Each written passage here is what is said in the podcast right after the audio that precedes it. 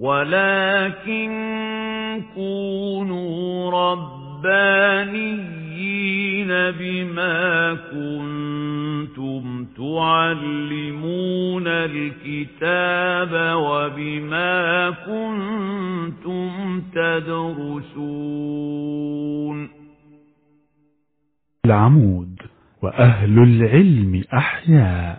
تاريخ الأمويين والعباسيين مع المهندس أيمن عبد الرحيم، المحاضرة الثالثة، وقد انعقدت هذه المحاضرة يوم الجمعة بعد صلاة العصر بمدرسة شيخ العمود بحي مصر الجديدة محافظة القاهرة. فحركة التوابين دول أعلنوا التوبة والندم على ما أنهم تركوا الحسين يقتل وكذا، واحتشدوا بقوة عسكرية، ثم راحوا فيعني ترحموا على قبر سيدنا الحسين وبكوا ووعدوه بأن هم ينتقموا ليه. هذا الشعب هذا المرسم يعني هيظل موجود عند الشيعة حتى الآن تقريبا. خلاص وهيروحوا طبعا الخارج ما بيدوملهمش لا تنظيم ولا قوة بتاع، هم ناس عندهم قدر كبير من النزق في الأفكار وفي، فما بيبقاش حد معاهم معين يعني، هم بيرفضوا أن أي حد يعينهم، حتى رفضوا أن يعينهم سواء المختار أو حد من من أمراء سيدنا مصعب بن الزبير. ثم ارتطموا بجيش عبد الملك بن مروان، طبعا هو ايه الرجل قضى عليهم قضاء مبرم، ثم انطلق الى قتال بقيه جيوش عبد الله بن الزبير على رأس مصعب بن الزبير. آه كان عنده بقى تبقى اثنين في في العراق لهم نفس، المختار الثقفي. المختار الثقفي كان ليه قلق شديد جدا اول ما ظهر، هو كان موالي لسيدنا عبد الله بن الزبير، وقال له انا معاك ومعايا كل الناس اللي مؤمنه بيها وبتنادي بتنادي بالانتقام من قتله الحسين وكذا، بس بشرط، وشرط عليه شروط، ان لا يقطع الامر من دوني، ان الامر يقول لي ان هو يعطوله حكم العراق، شرط عليه شروط. في بدايه الامر سيدنا عبد الله بن الزبير استجاب ليه وسيره ناحيه ايه العراق، فبقي اسمه ايه ده المختار الثقفي وبقيت ولاد عبد الله بن الزبير وعلى راسه مصعب بن الزبير موجودين في العراق. فاول ما ارتطم في بدايه الامر عبد الملك بن مروان بالمختار الثقفي في بدايه الامر، جيوش المختار الثقفي نجحت، وكان ليه قلق شديد لانه بدا يتتبع قتله الحسين، على راسهم قاتل الحسين اللي هو عبد الله بن زياد امير يزيد على العراق في هذا الوقت. فارتطم معاه مع في معركه مشهوره في العراق وقتلوا وافنى جيشه. فالرجل في في في اعين الناس قد وعد وعد فوفي، اما قتل الحسين فتعاقبهم، واما قتل الحسين نفسه عبد الله بن الزبير فقتله وحز راسه، فانا كده ايه كده مظبوط. فتعظمت قوته، فظهر ان هو خطر نفسه على قوات سيدنا عبد الله بن الزبير، وهو اراد الرجل ان هو ايه ان هو يتوسع في هذا، فبدا يهاجم الاثنين، يهاجم القوات عبد مصعب بن الزبير وعبد الملك بن مروان. فاول ارتطامه مع عبد الملك بن مروان في بعض المعارك كسب بعض المعارك، ثم طبعا عبد الملك بن مروان يعني عقليه فزه من الناحيه التاريخيه ومن الناحيه السياسيه ومن الناحيه العسكريه، الرجل ايه قدر يعني يعيد تشكيل قواته وكذا، واستعان بقى للشام مع استمال كثير من احلاف الاحلاف العراقيين، ثم يعني تفرد بالمختار وحاصره وهزمه وقتله، فلم يتبقى الا مصعب بن الزبير. فبدا يراسل مصعب بن الزبير نفسه يثني عن القتال ويقول له لو دخلت في ملكي في حكمي انا خلاص انا عفو عنك والامور ما بقاش حاجه كده، وفي نفس الوقت يراسل سادات الناس واشراف العراق اللي في جيش مصعب بن الزبير يعدهم ويمنيهم بالمال وبالمناصب انهم لو تركوا في مصعب بن الزبير لا فعل معهم وكذا وكذا. فالرجل عامل على الفقه. طبعا مصعب بن الزبير لم ينزل على حكم عبد الملك بن مروان، ولكن في الوقت الذي استطاع عبد الملك بن مروان ان يشتري ولاء او يكسب ولاء او يميل عدد كبير جدا من قادات واشراف العراق المعينين لمصعب بن الزبير، ثم التقى معه في معركه فاصله وهزمه وقتله ايضا. فلم يتبقى له بعد العراق الا ان يحاصر عبد الله بن الزبير في في الحجاز. فهو كان يعلم انه لو ترك عبد الله بن الزبير قد يعني يعيد حشد قواته ويبدا ايه في مراسلات الناس وكذا، فارسل جيش مباشره على راسه الحجاج بن يوسف، فحاصر عبد الله بن الزبير في مكه، فحصروا فتره ثم نصب المنجنيق على ال على ال على مكه. ثم ظل برضه عبد الملك بن مروان كان دائما يفعل هذا الفعل، يحاصر عسكريا وارسل بالعقد الامان لجميع من دخل في امرة عبد الله بن الزبير. الناس تقاتل على على حياتها، فقال لا، كل من قتل مع عبد الله بن الزبير لو دخل في عهد عبد الملك بن مروان فهو آمن خلاص. وعبد الله بن الزبير كان رجل على تقوى وديانة وكذا، ولكن سياسته المالية كان فيها قدر كبير جدا من التشديد على الناس. فالحجاج وعدهم به بالعفو وبالأعطية، فلم يقاتلوا كما يجب أن يقاتلوا مع عبد الله بن الزبير، فاستطاع حصاره وقتلوا وصلبوا في آه في مكة، فدانت الناس على رأس ثلاثة وسبعين. سيدنا عبد الله بن الزبير أعلن نفسه خليفة في عام أربعة وستين هجرية، سنة ثلاثة وسبعين حوصر وقتل في مكة، فدانت له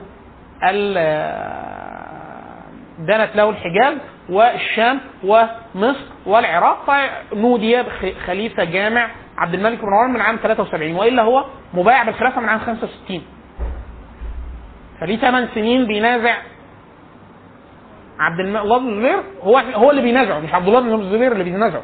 عبد الملك بن م...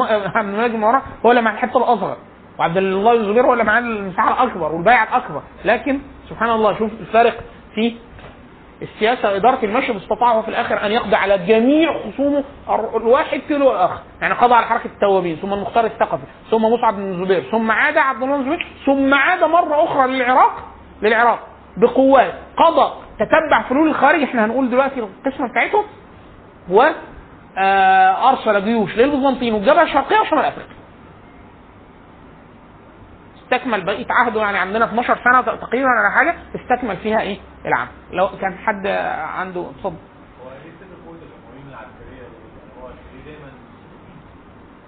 سؤالك كويس. الشام دايما يقولوا ايه، الشام هواه اموي. سيدنا معاويه بيحكم الشام من خلافة سيدنا عمر بن الخطاب، فحكمها عشر سنين. الشام لا تعرف أميرا إلا معاوية خلاص. فالفلوس ووجوه الناس والقبائل والعسكر والجند والنظام في إيد سيدنا معاوية. ثم استمر اثناشر سنة أمير للشام واسع السلطات، أوسع من وقت إمارته في عهد عمر في عهد عثمان بن عفان. فكده بيحكمها ليه كم سنة؟ اثنين وعشرين. لو في طفل ولد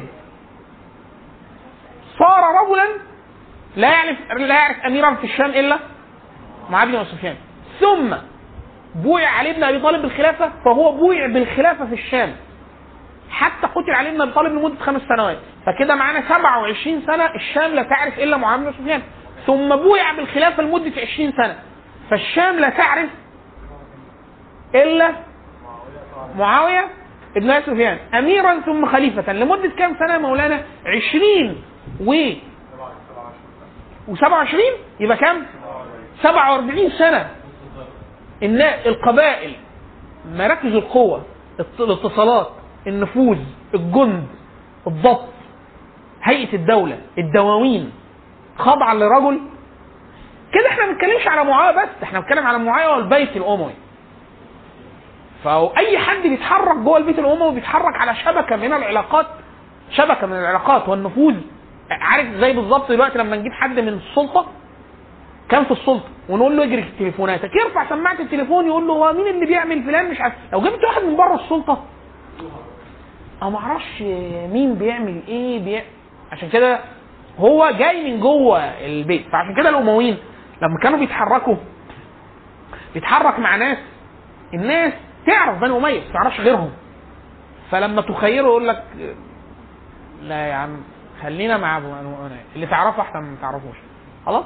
وده حتى واضح في دنيا الناس حتى الآن، لما بيجي حكم جديد صعب جدا ان حد يعني ايه، الناس مياله للايه، لشبكة العلاقات والاتصالات القديمة لأسباب مصاهرات وأموال ونفوذ. بس يعني العراقيين كان عندهم نفس الفرصة برضه مع سيدنا علي؟ لا، سيدنا علي جاء على اهل العراق، معاويه بيحكم الشام قبل ما علي يجي ب عشرين سنه، حكمها في عهد عمر كله واثناشر سنه عثمان، ف اثنين وعشرين سنه. سيدنا علي جاي على العراق، جاي على العراق لما جه خليفه، جه خليفه لمده كام سنه؟ خمس سنين. قبل الخمس سنين دول اهل العراق يعرفوا مين؟ عبد الله بن زياد مثلا قبله شويه او مين. انت جاي خليفه، خليفه ده انت منادى خليفه، لكن مين اللي معاه؟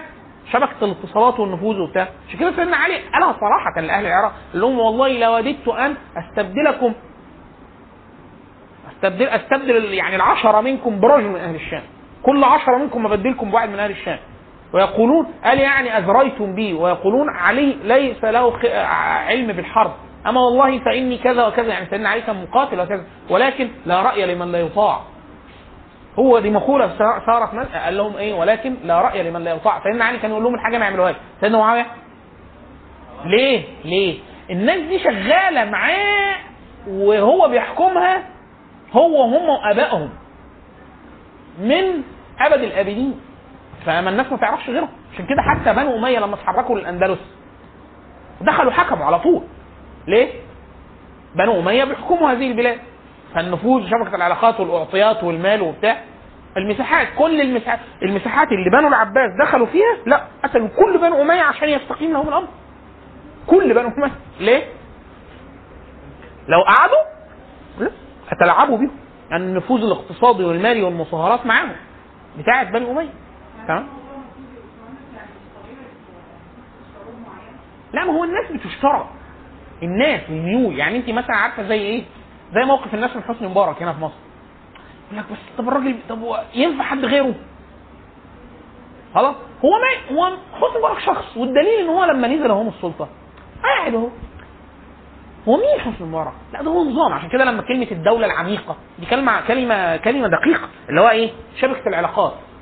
مين ده؟ انا وانتي احنا واكلين شاربين سارقين مع بعض فلا اه انا جاي لك واحد هيهجننا انا وانتي، لا انا وانتي على هذا الشخص الغريب، وهو ما يعرفش اي حاجه من التفاصيل اللي احنا بنعملها، ما يعرفش الدوله بتدار ازاي، ما يعرفش الجيش ده بيدار ازاي، الامن بيدار ازاي، ايه الخطر ايه اللي مش خطر، شبكه البلطجيه دي فيها ايه وهكذا. في حد لا عارف ايه، عارف التفاصيل.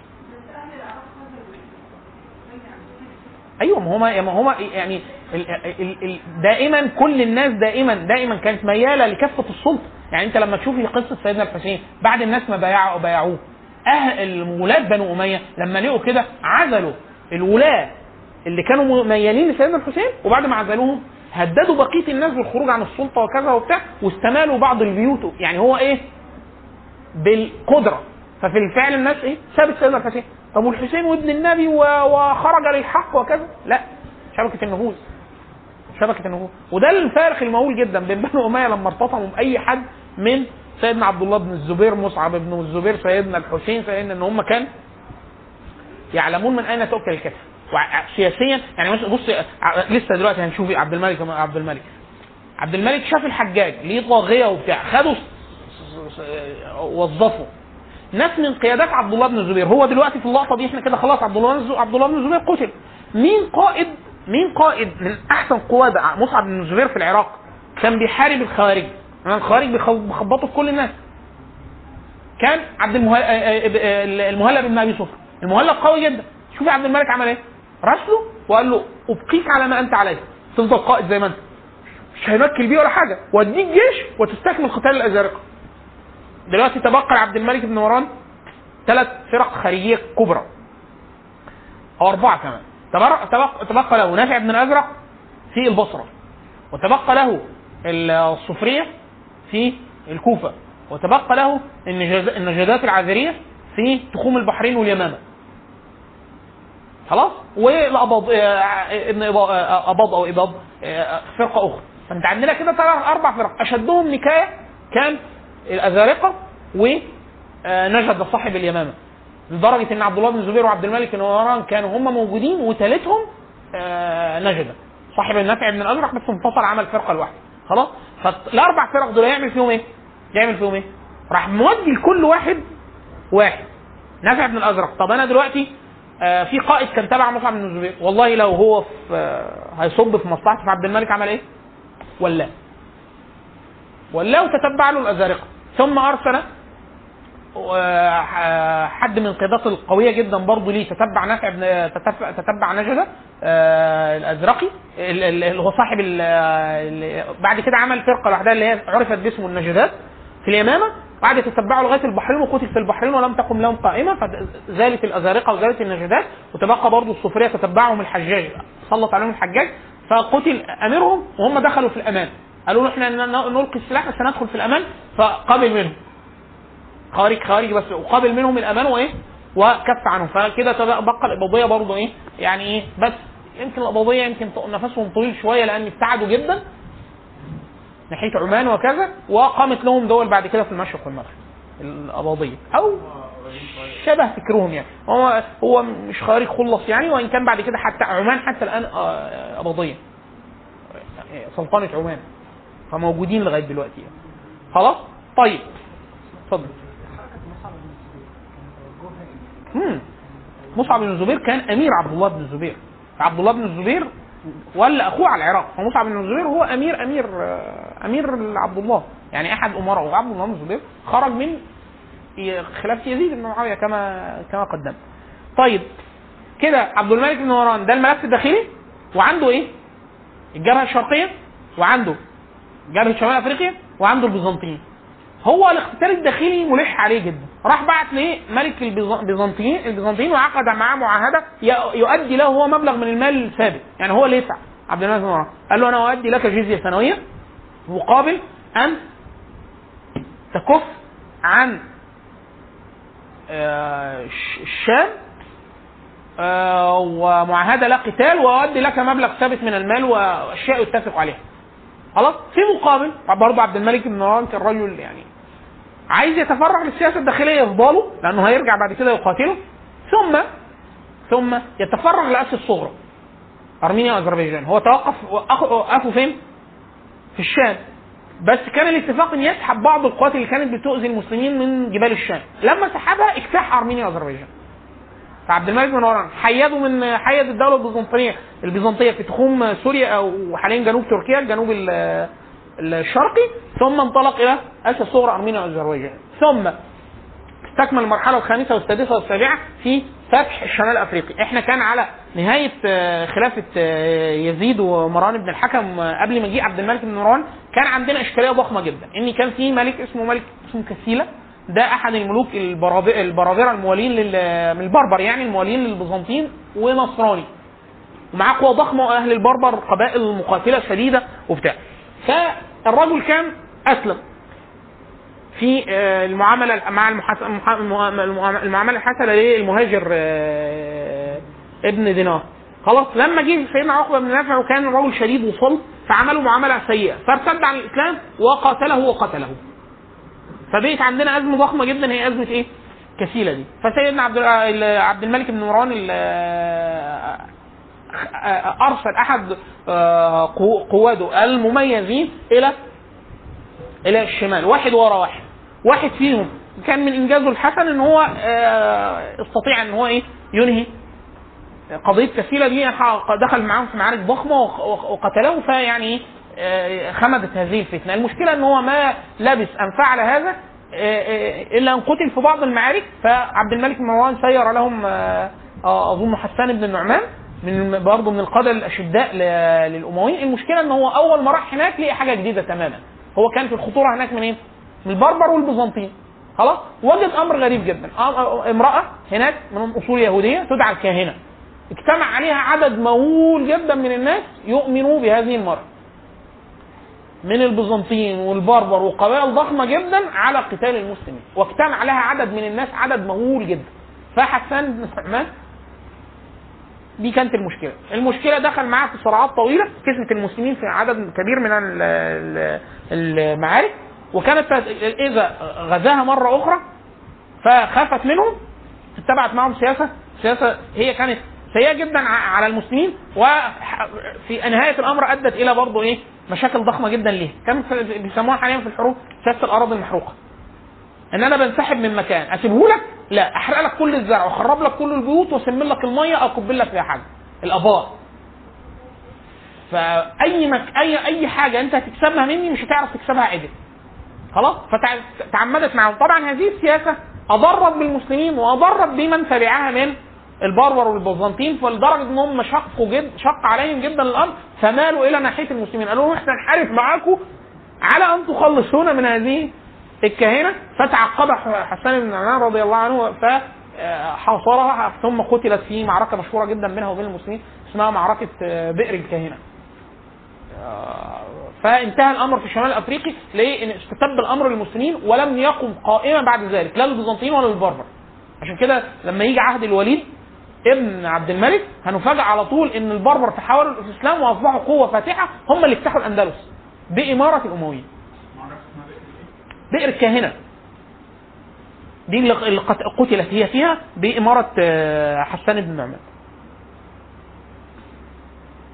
تقريبا على راس راس نهايه خلافه. يعني هو عبد الملك استخلف من خمسة وستين لغايه ستة وثمانين ستة وثمانين هجري. أظنها ماتت على رأس أتأكد لك مرة التاريخ. ماتت على رأس ال على رأس ال على رأس خلافة آه لا قبله شوية قبله شوية خلاص. فالجبهة الشرقية على اثنين وثمانين تقريبا أو حاجة زي كده. فالعهد عبد الملك لما وصل لغاية نهاية الجبهة الشرقية تبقى له إيه؟ لما القضى على الكاهنة خلاص البربر والبيزنطيين. البيزنطيين أول ما الأمور وضحت راحوا أرسلوا أسطول ضخم جدا. طبعا أهم ميناء في هذا الوقت في هذه المنطقة المسلمين كانوا لسه يعني إيه ما عملوش شبكة المدن الجديدة كاملة، كانوا لسه في حالة كر وفر دائم وقتال مع الجموع البربرية والبيزنطيين الموالين لهم. الأسطول ده نزل على قرطاجنة خلاص لا قرطاج أو قرطاجنة في هذا الوقت، وكانت ميناء مهم جدا حتى بالنسبة للروم. راحوا المسلمين سيدنا حسان لما أدرك الموضوع ده فقال لك إيه هم كل مرة كده السواحل الروم يقدروا ينزلوا عليها بسهولة جدا. راح عزم على أمر فدمر قرطاجنة ودمر الميناء الأساسي اللي فيها دمروا جابوا على الأرض وأنشأ مدينة جديدة اللي هي تونس. دي من المنشآت المسلمين زي سيدنا عقبة بن نافع لما عمل القيران حسان بن النعمان راح مدمر راح مدمر القرطاجنة لآخر نزول ليهم سنة اثنين وثمانين بأسطول ضخم وبتاع. تعب جدا المسلمين لما اضطروهم إلى الجنوب. كل مرة لما الروم كانوا بيهاجموا كان المسلمين بيضطروا للجنوب فراح دمرها لهم بحيث ما يقدروش ينزلوا عليها أي حاجة تانية بحيث يقدر يتحرك إيه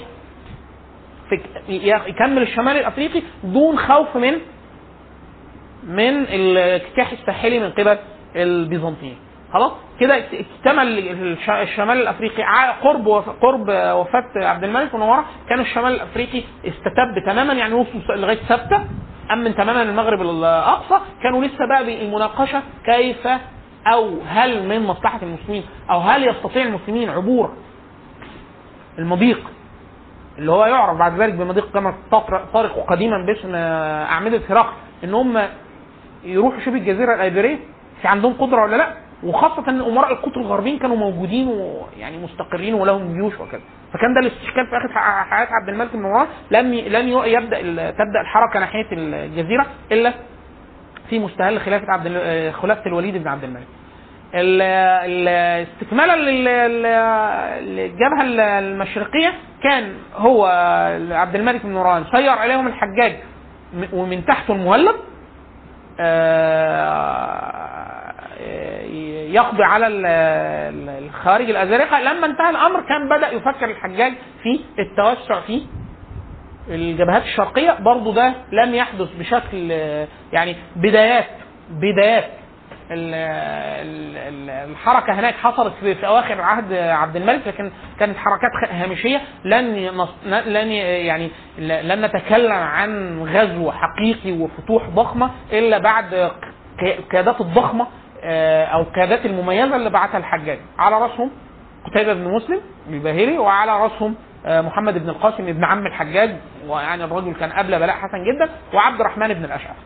طبعا عبد الرحمن بن الأشعث الرجل اللي كان إنجاز ضخم في الفتوح هناك ومشكلة ضخمة جدا هي كانت تعتبر أخطر شيء هدد خلافة عبد الرحمن عبد الملك بن مروان بل كاد أن يقضي على خلافة عبد الملك بن مروان، وهو أنه يعني بعد ما استتب الامر ليه بالحجاج بحصار الحجاج لعبد الله بن الزبير والقضاء عليه وتسييره وقضاءه على الازارقه قال له ايه تستكمل الفتوح. طب ايه اقرب ملوك ليه في هذه المنطقه؟ ملوك افغانستان او اماره كابول آه اللي هو كان واحد اسمه رتبيل ملك الافغان في هذه المنطقه.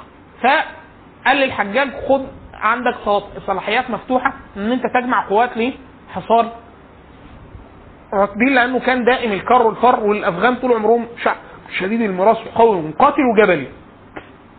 راح اعطاه كم ضخم جدا يعني ضخم من الجنود والمؤن وكذا، وعلى راسهم عبد الرحمن بن الأشعث وهو قائد يعني صلب وقوي وكذا. عبد الرحمن بن الأشعث لما وصل في المعارك الاولى كسب عركته الاول، ما استشعر ان القوه ضخمه وهو ممكن يعني يوقعوا بيه وكذا، راح انسحب للجبال. فالحجاج ارسل ليه قال له كمل ورا تفتح كل هذه المنطقه.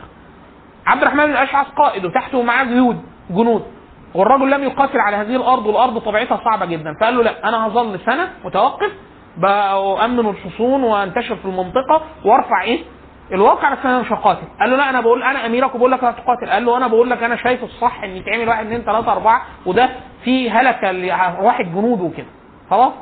فوصلوا لايه ليه منطقه. فتوعد الحجاج توعد عبد الرحمن بن الأشعث، وعبد الرحمن بن الأشعث نظرا للخلاف الشخصي ونظرا ان هو استشعر ان هو يريد ابقاء هذا الكم من هؤلاء الجنود بعيد عن المناطق الاساسيه، عن العراق والشام والحجاز، عشان القتال الداخلي اللي كان دائر ما بين عبد الملك بن مروان وخصومه.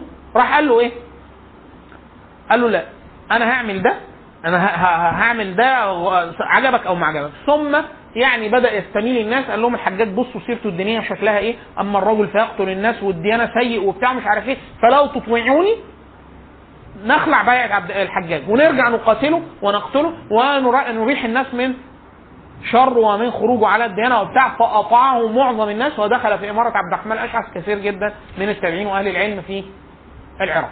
فعاد كارا مره اخرى على الحجاج وارتطم بيه في اول معركتين كسبهم، وحتى اضطر الحجاج للانسحاب خوفا من ان يستأصل هو وجيشه. طبعا اللي كان بيتابع ده بقدر كبير جدا من الاهتمام، لان الجيش ده الجيش اكثر اكبر جيش اتصرف عليه من خزينه الدوله، فمعاه عدد كبير من الناس ومعاه اموال ضخمه جدا فهو عارف قدر الجيش ده. فعبد الرحمن عبد الملك بن مروان بعت امداد للحجاج بن يوسف حتى يصمم، وللغرابه ارسل مباشره لعبد الرحمن الأشعث يخاطبه مباشره. طبعا حركه عبد الرحمن الأشعث بدات على راس الثمانين سنه ثمانين هجريا، واستمرت لمده من ثلاث الى اربع سنوات في ده في القتال والزحف. طبعا خد منهم البصره والحجاج كسبوا معركه ثانيه وهو عاد، لكن هو كان خلاص عازم لانه هو هو في السكه. ولما ده الانتصار على الحجاج مره واثنين قال لهم يا اخوانا ما دام خلعنا بايعة الحجاج بن يوسف فاحنا نخلع بايعة عبد الملك بن مروان بالمره. فقالوا له والله فكره كويسه، فراح ايه خلعوا بايعة عبد الحجاج وعبد الملك، فبقاش كده عبد الملك خليفه بالنسبه لهم خلاص.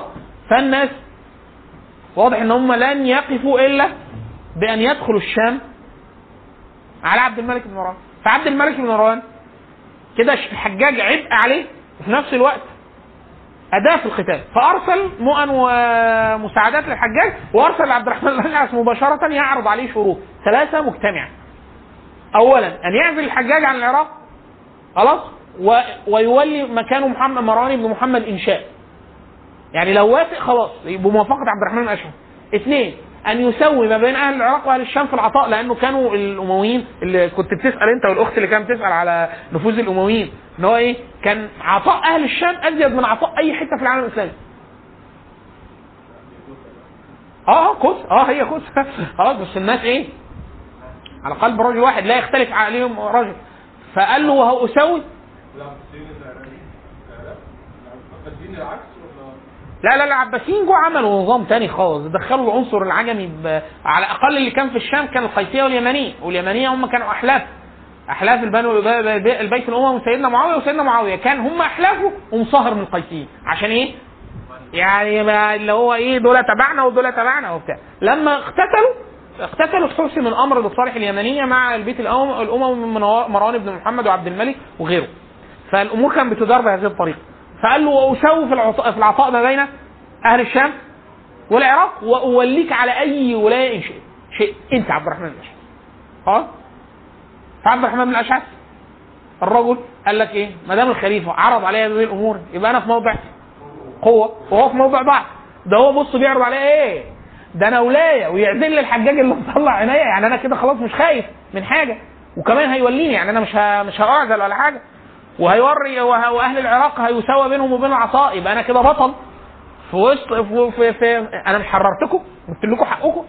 فقال لا، فرفض عرض عبد الملك بن مروان واستكمل القتال مع الحجاج. طبعا الحجاج كان بيقاتل قتال اليائس لانه لو مسكوه كانوا هينفخوه خلاص. وعبد الملك رمى بكل حمله المؤن والعتاد وبتاع مع الحجاج للغرابه، دارت الدائره على عكس ما اراد عبد الرحمن بن الاشعث. الحجاج كسبه في معارك معدوده بعد كده، ثم حاصره، ثم شتت جيشه، ثم اعلن بامان للناس كل من عاد تبايع عفي عنه. فلم يتبقى لعبد الرحمن الاشعث سعادات قليله، فلجأ عبد الرحمن الاشعث في هذه الوقت لما استشعر الامر يعني يضيق عليه، فعقد صلح مع رتبيل ملك الافغان ملك الكابل، وقال له انا لو حصل معايا حاجه هنا هلجأ اليك كمان لجوء سياسي، فقال له ماشي، فلجأ اليه لما اضطروا الحجاج في المعارك. ثم ارسل الحجاج بن يوسف لرتبيل قال له تسلم لعبد الرحمن الاشعث ولك ما تريد. فرتبيل عزم على تسليم تسليم عبد الرحمن بن الاشعث ليه الحجاج، فانتحر، القى نفسه عبد الرحمن بن الاشعث من على القصر اللي كان اللي كان مسجون فيه ومات. بنهايه عبد الرحمن بن الاشعث مقتل عبد الرحمن بن الاشعث تقريبا لم يتبقى اي قتال داخلي مهم بالنسبه ل عبد الملك بن مروان. طبعا الحجاج بن يوسف طبعا يعني بنهايه ده الحجاج بن يوسف صار هو الحجاج بن يوسف، يعني طبعا الفتنه انتهت، سموها فتنة عبد الرحمن بن الأشعث. خروجه انتهى ثلاثة وثمانين على رأس ثلاثة وثمانين أربعة وثمانين. عبد الملك بن مروان ظل خليفة لغاية ستة وثمانين، وابنه الوليد عشر سنوات بعد كده هو مات في خلافة الوليد، في نهاية خلافة الوليد. الحجاج أسطورة الحجاج صنع بهذا إن هو غير قابل للإيه؟ يعني حارب خوارج كسب، حارب الزبير كسب، حارب الكفار كسب، عبد الرحمن بن الأشعث جيشه هو نفسه كسب، والراجل إيه؟ ماشي زي الحلاوة. يسكت؟ لا، هو أعلن أمان. كل الناس دخلوا على الحجاج، كان ينظر إلى الرجل فيقول تشهد على نفسك بالكفر ابتداء بخلعك لباعة الحجاج وباعة عبد الملك بن مروان، فإن شهدت على نفسك بالكفر نطقت الشهادتين ثم دخلت في العهد الجديد، فمن رفض أن يصل نفسه بالكفر قتل بالسيف. فكان الحجاج بن يوسف قتل يمكن عشرات الآلاف من الأنفس في هذه المقتل. دخل عليه أناس عفى عنهم لما كلموه كلام حسن. سيدنا الإمام الشعبي المحدث كان خرج على الحجاج، ولما دخل عليه وكان الحجاج بن يوسف بيعامله معامله حسنه وبيكرمه وبتاع، فاول ما شافه يعني تحفز بيه، قال له اه كيف وجدت الناس من بعدنا؟ اه عملوا لك ايه الناس اللي انت خرجت معاهم؟ استفدت حاجه؟ فقال له عبد الله الامير فتنه لم نكن فيها فجره اقوياء ولا برره اتقياء. قال صدقت، لم تقوا اذ فجرتم، يعني لما انتوا فجرتوا ما كانش عندكم قوه كافيه ان انتوا تخلعوني من الحكم. قالوا نعم، قالوا قال صدق، لم تقوا إذ فجرتم ولم تكونوا في إعداد البرة الأتقياء، يعني حتى كمان ما عدتوش قاعدة صالحة كده. وأتركوا لما قال له الحجاج كان بليغ والكلام البليغ المختصر كان يعجبه وسابه ما عملوش حاجة. وفي أناس دخلوا على الحجاج، رجل كبير في السن وبتاع، قال له أنت كنت فين في الفتنة؟ قال عبد الله الأمير لم أقاتل، أنا لم أقاتل مع عبد الرحمن الأشعث، بس أنا جايبه أجدد البيعة. قال له ويحك وتركت أميرك لم تقاتل عنه؟ يعني كنت سايبني انا بحاجه بالعادي وما جيتش تحارب معاه؟ قال له طب لما كان في قتال وبتاع. قال له لا، تشهد على نفسك بالكفر وبعد كده تشهد الشهادتين وتدخل في العهد. قال له لا والله، بعد ان شابت لحياتي في في قول لا اله الا الله اشهد على نفسي بالكفر، وقتله. وفي اناس كان الحجاج نفسه يقتلهم، بس هو امان امير المؤمنين عبد الملك بن مروان قال الناس تستأمن، بس الحجاج ايه حاطط لهم ايه شرط الكفر ده. فشاف واحد فابتسم الحجاج، قال له انا ارى رجلا لا يشهد على نفسه بالكفر ابدا. قال لا بل انا كافر ابن كافر قال له لا يا اخويا احنا عيله كفار من زمان قوي. قال له انا كافر واشهد ان لا اله الا الله اشهد. قال له تشهد على نفسك بالكفر؟ قال له اشهد على نفسي بالكفر واشهد الشهادتين تاني وادخل في عهد امير المؤمنين وابايع، وخلص خلاص. فانتهى وانتهت الامر، بس بعد ان قتل عشرات الالاف من الانفس المعصومه وقتل كثير من العلماء، وعلى راسهم سيدنا سعيد بن جبير. يقول الحسن البصري قتل سعيد بن جبير وهو وكل اهل الارض في حاجه في, في حاجه الى علمه، يعني كان من من اعلم اصحاب سيدنا عبد الله بن عباس. كانت هذه الفتنه يعني يعني عملت ضجه شديده جدا، كان لها اثر بعد كده في خلل في اعتقاد المسلمين. يعني دايما يقال في اهل التراجم السير يقولوا لن يظهر الارجاء الا بعد هزيمه عبد الرحمن بن الاشعث، اللي هو ده ان الناس قالك بس خلاص يا اخوانا الامويين دول عاملين زي الخفاش اللي لازق في الوش، فداعي الملك المالك ولا خروج ولا امر معروف، يعني ايه هم مش مسلمين، اه مسلمين ومسلمين صالحين وخلاص وسيبهم، وداعي الاحكام دي عند الله عز وجل في الاخره. خلاص الوقت اللي هي عدم خروج على حاجه الظالم كده داخل القمه بتاع العقيده دايما، لا ده ده اجماع متاخر، اجماع متاخر، والا الصدر الاول زي ما انت شايف ما فيش سنتين في التاريخ الإسلامي إلا ما في حد خرج على خليفة. عبد الله بن الزبير والحسين وأصحاب النبي صلى الله عليه وسلم الأنصار في المدينة على يزيد بن معاوية. لا لا هم دايما بيقولوا إيه؟ بيقولوا لا صدق ما من شيء ما دام الموضوع وصل لهذا الشيوع إلا وليه سبب منطقي. إيه السبب المنطقي؟ إنه يقول لك إحنا ما لقيناش ولا واحد خرج وفلح ولا خرج يريد أن ينكر منكر وأصاب ما أراد، بل أدى إلى منكر أنكر منه. لكن التدقيق ما فيش مرة يقول لك لا يمنع، يقولوا لا، يقولوا لو متغلب يخرج عليه عادي خلاص مع القدرة لو تقدر تحسبها حزمة صح كده عشان ما تلبسناش معاك في الحيطة، يا تظبطها يا تقعد على حيلك. عشان كده قال له إيه؟ قال له عبد الله الأمين فتنة لم نكن فيها فجرة أقوياء ولا بررة أتقياء. فقال له صدقت لم تقوى الفجر، مش انتوا فجرتوا؟ اه طب ما فين؟ طب ما تعمل الصحيحة بقى يعني خلاص افجر. لا ما فجرت، ما قدرش ما قدرش. عشان كده ده احنا بنقول ايه؟ ان هي فكرة شرط القدرة كتير جدا في الفقهاء يقول لك إمارة المتغلب هي مش إمارة شرعية. طب امال ايه اللي يحصل؟ لو جاله حد نكد عليه حي هلا، بس بشرط القدرة، يعرف يشيله. مش هتعرف تشيله سيبه اقعد كده على حالك لغايه ما يجي له مصيبه تاخده خلاص. آه في يعني في نزاع اصلا ما بين المذاهب يعني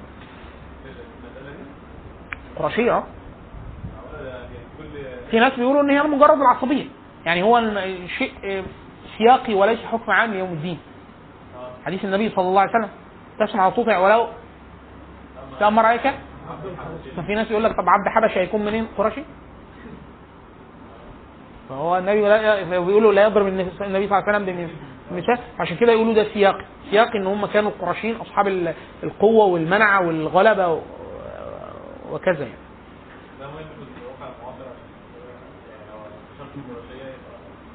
اه اه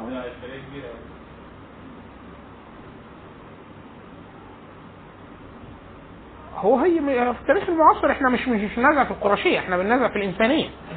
احنا بننازع في الإسلام اصلا، هيكون مسلم مش قرشي، لا مسلم في الأول وبعد كده نشوفه. لا يكون قاسي وما يكونش مضطرب نفسيا ولا عقليا، يعني نشر شروط سيكولوجية يا فندم دلوقتي يقول لك ما يكونش معاه شهادة وعامل معاملة الأطفال، ويعني دي حاجات بتدخل المفروض تخش في المتون، ما يكونش عبيط، ما يكونش يخلو من العبط والمزق والسفاهة حاجات زي كده. كم مسلم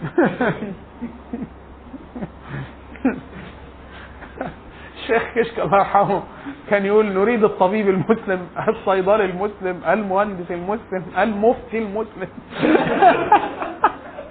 من اللي شافه. نرجع تاني خلاص. فعبد الملك بن مروان الرجل استتب له استتب له الامر في الداخل. ملاحظات مجموعة على عبد الملك بن مروان ثم ننتقل من خلافه. رجل في ظل هذه الظروف، يعني هو عنده اقتتال داخلي، عمل معاهدات خارجية، وغزو في الجبهة الشرقية، وغزو في الجبهة الشمال الأفريقي، وغزو في آسيا الصغرى، وصك الدينار الإسلامي. حتى ملك الروم مكاية فيه لما بيقول له أنت بتبعت لي جزية سنوية ذهبية، بعتها له من الدنانير الإسلامية الأموية المضروبة. باسم عبد الملك عايز يقول له إيه؟ ان انتوا الروم كان لهم سطوه اقتصاديه على المسلمين بسبب ان الدينار بتاعهم الفلوس اللي بتبيع الدراهم والدنانير اللي المسلمين بيتاجروا بيها بتاعتهم لغايه عهد عبد الملك بن مروان. فراح صك له الدنانير الاسلاميه دي الدينار الاموي ده. واحد اثنين توسع جدا في الدواوين اللي هو الضبط الاداري بتاع الدوله. طبعا آه الحجاج بن يوسف كان الراجل ادخل بتاع التجنيد الاجباري، وده كان جديده التجنيد الاجباري. اول واحد ادخل تجنيد اجباري كان الحجاج بن يوسف. قال لهم ايه الخطبه؟ انا ادعوكم يعني لو واحد فيه بيحفظ ادب وبتاع يحفظ لازم خطبه الخطبه بتاعه حجاج بن يوسف في اهل الكوفه لازم لازم. قال لهم راح دخل معاه اتناشر راجل. عبد الملك بن مروان لما صيروا للكوفه بعد قتل عبد الله بن الزبير قال له تروحوا الكوفه وتقول لهم انا الامير، مع اتناشر واحد، يعني الناس لو قتلوه. دخل وقعد على المنبر والحرس قدامه والناس والناس وقاعد هو ملثم كان مغطي وشه محدش يعرف هو مين، وقاعد قاعد على المنبر كده نستني الناس. استمع عليه الناس ثم نظر الناس الى بعضهم البعض ثم قال قبح الله قبحه الله قبح الله بنو أمية. يرسلون لا لا يرسل يرسلون إلينا رجلا عيا لا يستطيع أن ينطق أو يتكلم، قاعد كده، وراح بصص للي جنبه وضحك قال له أحسبه لكم أضربوا لكم بالحصى.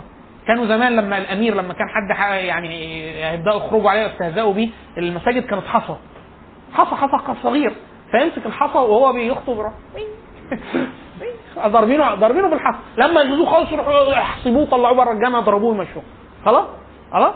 فكان كده فقال له احسبهم لكم، فقالوا له اه، راح مسك الحصى لسه هيضرب، راح الحجاج قام وراح كشف عن شو وقال لهم خطبه يعني شوفوها جميله جدا، لو قال لهم انا ابن ابيات قديمه اهي، قال لهم انا ابن جلا وطلع الثنايا متى اضع العمامه تعرفوني، وراح استشهد بابيات شعر، وبعد كده قال لهم ايه، قال لهم اني ارى واني لا صاحبه وان امير المؤمنين قد عجن عيدانا عودا عودا فوجدني اطلبها اطلبها مكسرا واني دعوت الله عز وجل ان يبتليكم بي فاستجاب دعائي. فهو قال لهم الخطبه، فبيقول لك الراوي بيقول فرايت الرجل الذي هم ان يحصل الحجاج واقف ينظر الى الحجاج والحصى ينسل من بين يديه، اللي هو ايه هو ده اللي جاي. قال لهم الرو شيبهم، حتى كان الرجل كان كانوا الناس يتندروا بقى لكم قولوا عليكم ويحكم ليس فيكم رجل دخل فيكم الحجاج ببضع باثنى عشر رجلا فلم يقتلوا فيكم احد، يعني اي واحد كان يعني، بس هو فعلا الناس كل واحد وليه هبه. هو الرجل لما قام وتكلم هذا الكلام وقال ان امير المؤمنين عجم عيدانه مسكهم عود عود فوجدني أصلبها مكسر وإني دعوت الله أن يبتليكم بي فاستجاب دعائي. قال لهم أنا قاعد أدعو في الصلاة يا رب ابتلي أهل العراق بي يا رب أخذكم أنا ويعطف قرعتي، أما والله إن يا أهل العراق أصحاب الفتنة والنفاق آه وقد ضرب الله عز وجل لكم مثلا في كتابه، ضرب الله مثلا قرية كانت آمنة مطمئنة فكفرت بأنعم الله فأذاقها الله، قاعد يقول لهم كده كده في الآخر قال لهم وإن أمير المؤمنين أطال الله بقاء أمرني بأن أعطيكم أعطياتكم، جاي مش هيقطع من رواتب ولا حاجة ده يديكم الأعطيات. وهو بيتكلم لما قال للراجل قال له يعني هو باعت خطابة قال لنا قال لي إن أنا أديكم رواتبكم، قال له اقرأ عليهم الكتاب، فقال من أمير المؤمنين عبد الملك بن مروان إلى أهل إلى المسلمين من أهل الكوفة، واستكمل كلامه. فالحجاج قال له إيه على رسلك أو اسكت، قال له يسلم عليكم أمير المؤمنين فلا يرد عليكم فلا يرد منكم أحد، والله لو أدبنكم غير هذا الأدب، إن هذا الأدب أدب ابن نهية. يعرض سيدنا مصعب بن عمير أمه اسمها نهية، مصعب بن عمير كان ليه أمير اسمه عبد الله بن خازم، عبد الله بن خازم هو أو مصعب بن الزبير أمه كان اسمها نهية، فقال لهم إن هذا لأدب ابن نهية، الأدب الذي أدبكم أي سوء الأدب مع مع ولاة الأمور. قال والله إن هذا لأدب ابن نهية والله لأؤدبنكم غير هذا الأدب. أعد عليهم خطاب أمير المؤمنين، فلما بلغ قوله السلام على من حضر منه فسلم عليه أهل المسجد جميعا، ثم قال والله من وجدته اسمه في ديوان الجند، عمل لهم ديوان تجنيد إجباري كل واحد يستطيع القتال يدرك اسمه، فوالله من وجدته بعد ثلاث أيام اسمه في ديوان الجند قد أخذ عطاءه ولم يخرج فيه بعث المهلب ضربت عنقه. ثلاث أيام تاخد راتبك، ثلاث أيام تخرج معاه بعث المهلب، حتى كان كتب فيها أبيات شعرية اللي هو إيه، يا تخرج يا قاتل تقاتل الزارقة مع الخ... مع المهلب يقتلوك، يا تقعد فالحجاج يقتلك. قال له إيه انجو سعد فقد هلك سعيد، هتروح مع دول ما راح دول. وهو قاعد في المسجد الحجاج، وهو بعد ما خطب الخطبة جاله رجل من الناس اسمه عمرو بن ضابط، قال له عبد الله الامير ليه رجل ليه ابن شاب قوي فاستبدله مكاني، فقال نعم الشاب احب الينا من من الشيخ. لا لا لا لا الحجاج كان لا اهل الحرب والسياسه ما يعملوش كده، وعايز حد قوي يقاتل، فقال له خلاص انت تقعد وتجيب ابنك، فكان ولع صاحب شرطه، قال لهم ده صاحب الشرطه، صاحب صاحب الشرطه قال له ايه، قال له عبد الله الامير هذا الراجل جاي يمشي خلاص، وقال له خلاص هات ابنك، ايوه الشاب وحب الينا من الكهل او الشيخ او العجوز. فقال له ايه، قال له عبد الله الامير هذا عمرو بن ضابط بعد ما قتل عثمان بن عفان رضي الله عنه دخلوا فضربوا ضربوا هو جثه ضرب جثه عثمان بن عفان، قال علي بالرجل علي بالنطع، والنطع كان فرش جلد بينفع اذا ضرب عنق احد حتى لا تنتشر الدماء، وقتلوا في المسجد. قال والله لو امرت احدكم ان يخرج من هذا الباب فخرج من هذا حل دمه. فهو هو هو لا هو لا لا لا لا لا, لا الحجاج الحجاج الحجاج لازم لازم لازم يدرس. بس شوفوا والخطبتين.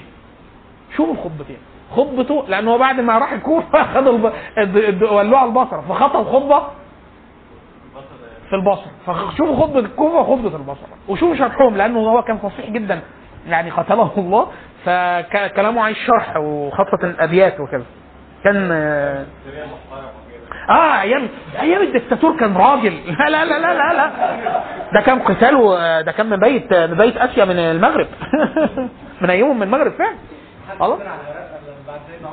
لا هو الحجاج الحجاج لا بس سبحان الله. طبعا اهل اهل العراق في عهد عمر بن عبد العزيز مثلا كانت ثمار العراق والعدل، لا العدل طبعا افضل من، بس هو ايه هو عليهم بالسيف. الحجاج لا لا لا كان حاجه صعبه. اهل العراق يعني ايه اهل يعني ايه خلط من زمان. هو جه قال لهم والله في الخطبه دي بتاعت الكوفه قال لهم والله وانكم قد احدثتم عقوبات، احدثتم يعني معاصي وقد احدثنا لها عقوبات. يعني ايه مش الحدود؟ قال لك لا، اللي يسرق يدفن حي، اللي ينقب بيت يدفن حي، اللي مش عارف عادي ده مفيش. وانا قالوا اياكم واياي اياي والزرافات والجماعات، محدش يمشي في مجموعات بعد ليش. لا لا لا ده فكره قديمه. هو وزيد بن ابي هو زيد بن ابي زيد بن ابي رفع له رجل روايه ترف الحجاج وترف زيد بن ابي، وتصدق في الاثنين. زيد بن ابي قبل الحجاج وكان نفس الميراث. قال لهم اي حد يمشي بعد العشاء يقتل يقتل. فجابوا له واحد ماشي اعرابي ماشي، فقال له ايه؟ قال له انت بتعمل ايه؟ قال له عز وجل امير يعني كنت في الباديه، انا ما اعرفش ان انت قلت كده. قال والله ما اراك ما اراك الا صادقا، صح شكلك ما سمعتش، ولكن في قتلك مصلحه للمسلمين. قتله. قال له الناس يقولوا ان انا نزلت كلامي. الحجاج كان يقول اذا اقسمت ان اقتل رجل لن اكفر، لا اكفر عن يميني، اقتله اكل. ليه اصوم ثلاث ايام؟ ليه ما نقتله؟ لا لا لا لا لا هو لا لا هو يعني جه. فعبد الملك بن مروان اختار يعني ما احسن ما اختار يعني. لم يسيروا الى شيء الا وقد انهاه.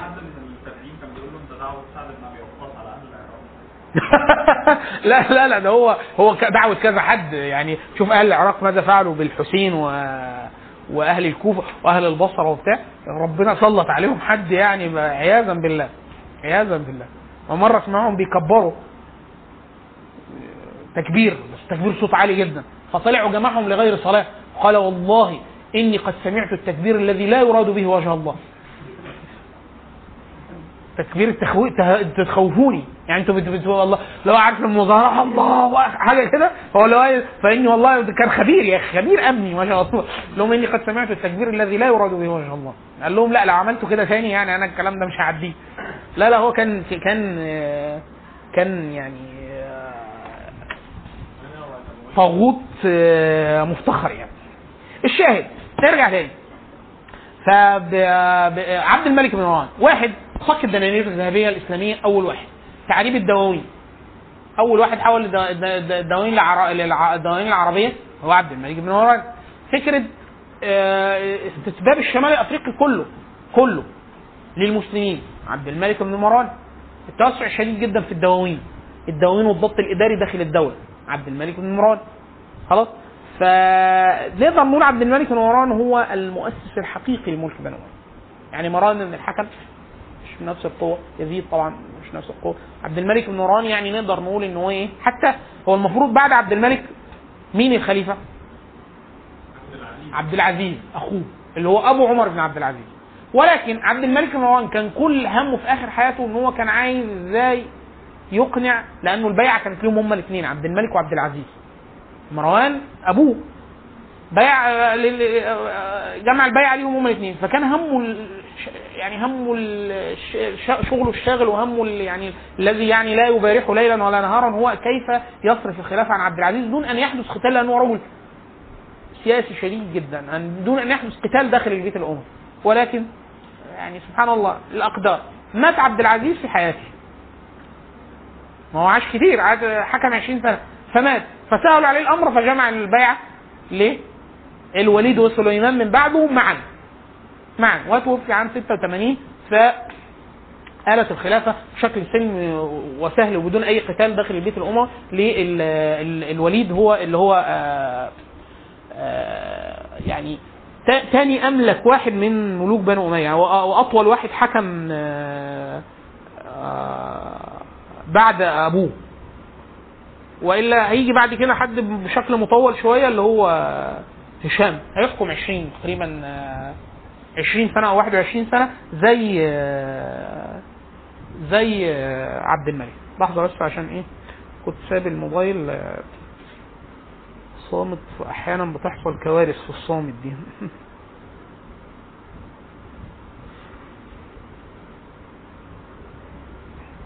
طيب آه الوليد الوليد بن عبد الملك يكاد يكون هو الرجل جه على مساحة مستتبة تماما. يعني ايه مستتبة تماما؟ الاختلال الداخلي مفيش، الحجاج بن يوسف نظف المنطقة دي كلها وبدأ الفتوح. الجبهة الشمال الأفريقي يكاد يكون معبدة تماما، لا لم لا يتبقى لها إلا ال ال ال الحركة ناحية أوروبا إنهم يخشوا أوروبا.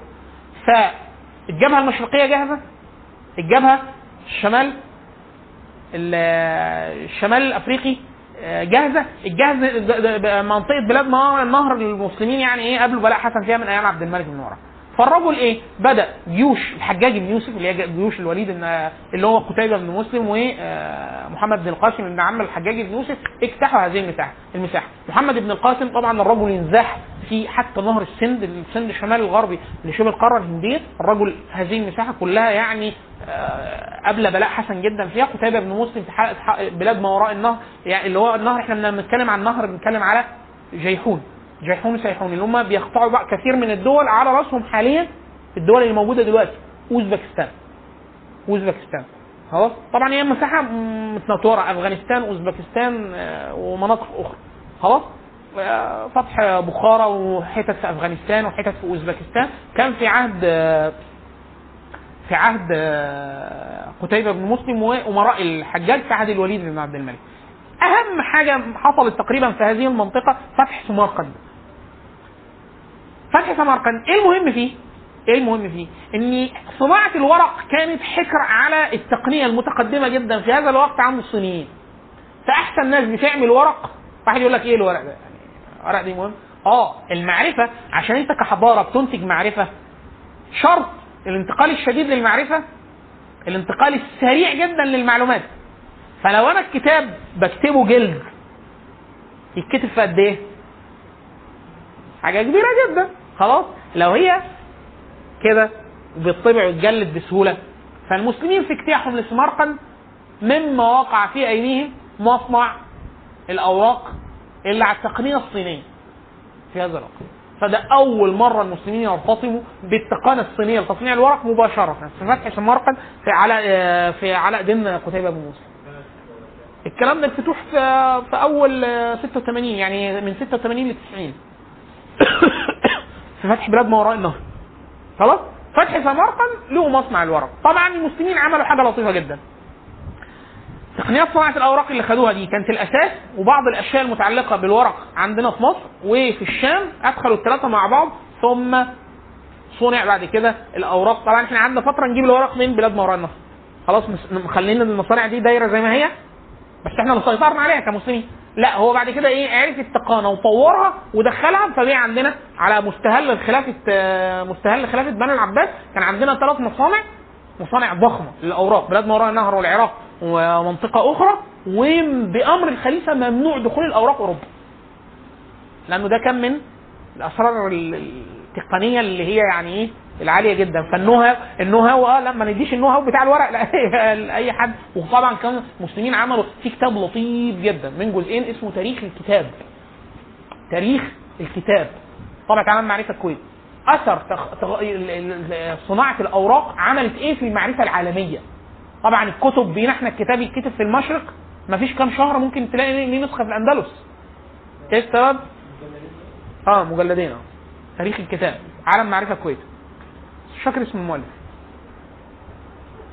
في كتاب تاني في عالم معرفة كويس اللي هو ال ال ما بين ال ال الآلة اسمه كده ايه الآلة و الآلة والمعرفة الآلة وحاجة كده اللي هو التتبع التقني من أول الكتابة للكتابة الحجرية، للكتابة على الجلود والبردي، للكتابة على الأوراق، للمطبعة، للإنترنت حاليا وال... وال...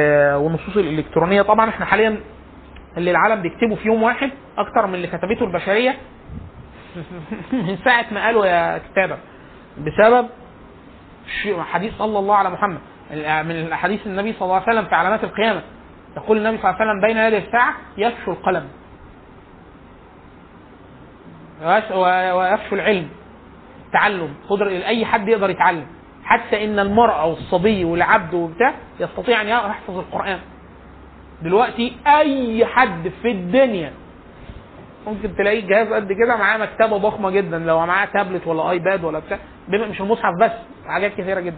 النبي فشو الكتابة، الكتابة حاليا الناس كلها بتتحول للكتاب، كل الناس بتكتب، كل الناس بتكتب، فيسبوك والنصوص الشبكية وبتاع. في كتاب لطيف جدا كانوا عاملينه على الظاهرة، ظاهرة العالم المتحدث، كل الناس بتتكلم، اسمه المتحدثون، طبعا في المركز القومي للترجمة، على فكرة ايه، كل الناس بتنتج نصوص يوميا يوميا يوميا.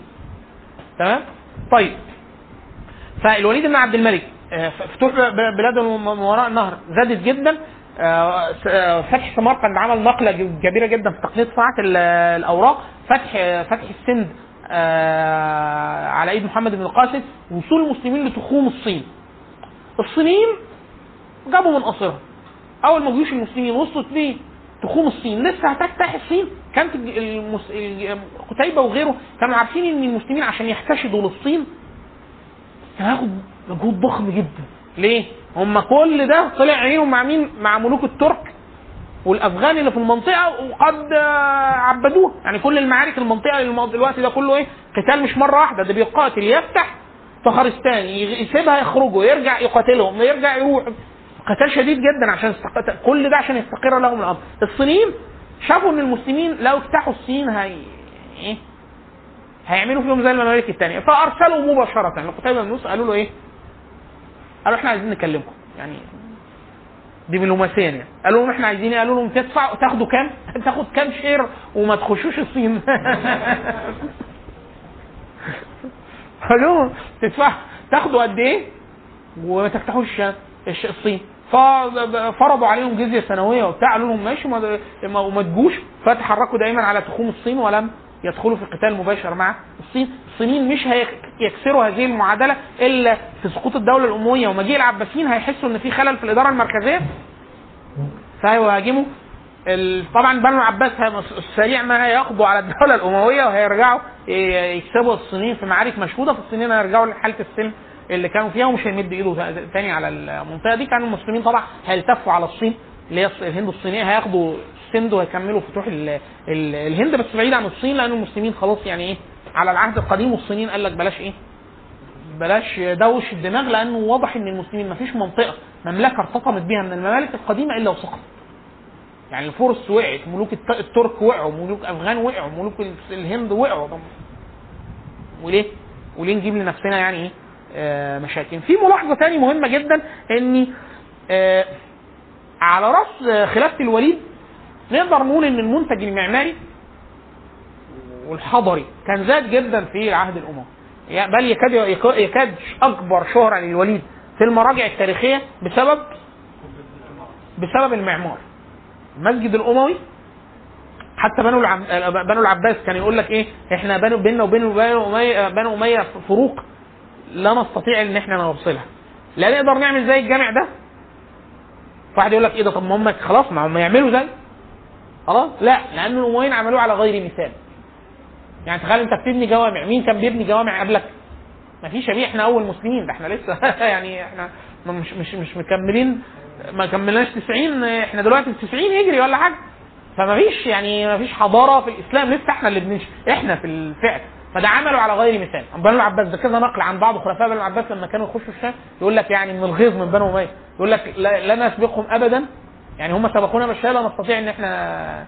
واحد منها المسجد الاموي، واثنين عمر بن عبد العزيز، يقولون لا يكون فينا مثله. سيدنا عمر بن عبد العزيز نموذج يعني ايه مستفز جدا، ليه امبراطوريه وحكم وملك وبتاع وعد... وسلك سلوك يشبه سلوك الراشدين. فايه قعد يقول لك طب ما انا اعمل زيه، ما تقدرش. ليه؟ يقول لك هعدل بين الرعيه. الراجل ده مش كان مجرد عدل، ده في المأكل والملبس والمشرب والبيت واهل الب... اهل بيت الخلافه. فتقدر تعمل ده؟ وضع صعب. عشان كده كانوا يقولوا احنا مش مش قادرين نلحقهم، لا في عمر بن عبد العزيز ولا في المعمار. الوقت الوقت بتاع الوليد اشهر حاجتين معماريتين اتعملوا، اشهر حاجتين معماريتين اتعملوا المسجد الاموي وتوسعه التوسعه الاولى الضخمه بتاعه المسجد النبوي اللي تم فيها ادخال جميع بيوتات النبي صلى الله عليه وسلم، وده العهد ده اللي دخل فيه حجرات النبي صلى الله عليه وسلم داخل المسجد بما فيهم القبر. وكان في اماره عمر بن عبد العزيز، يعني عمر بن عبد العزيز كان امير المدينه، وفي خلافه عبد الملك بن مروان هو امره بالتوسعه فادخل جميع الحجرات، وتم توسعه المسجد وتوسعه اكبر توسعه في اول اكبر توسعه في المسجد النبوي كان في عهد الوليد. سؤالك هو ايه المشكله لما يعملوا مسجد ثاني زي المسجد؟ ما هو اديك انت قلت هيبقى ايه زيه. انا عامله على غير مثال، عارف احنا حاليا دلوقتي مش الفرع انا عملوا تماثيل، احنا لما بنيجي نعمل تماثيل بيبقى شكلها ايه؟ لو انا عملت تمثال زي رمسيس الثاني كده كبير قوي وبتاع زي اللي في ابو سمبا، لما اعمله لما اعمله هاب ان انا عملته جبت نفس الخامه وبتاع، واحد يقول لك ايه يا زي اللي عاملين الفراعنه بالظبط، يعني يعني انا مش هعمل حاجه جديده. عشان كده يقول لك ايه، كان استاذنا الدكتور ابو همام يقول ليس من من اعتسف الطريق اعتسافا كمن سار عليه ده، يعني ممهدا.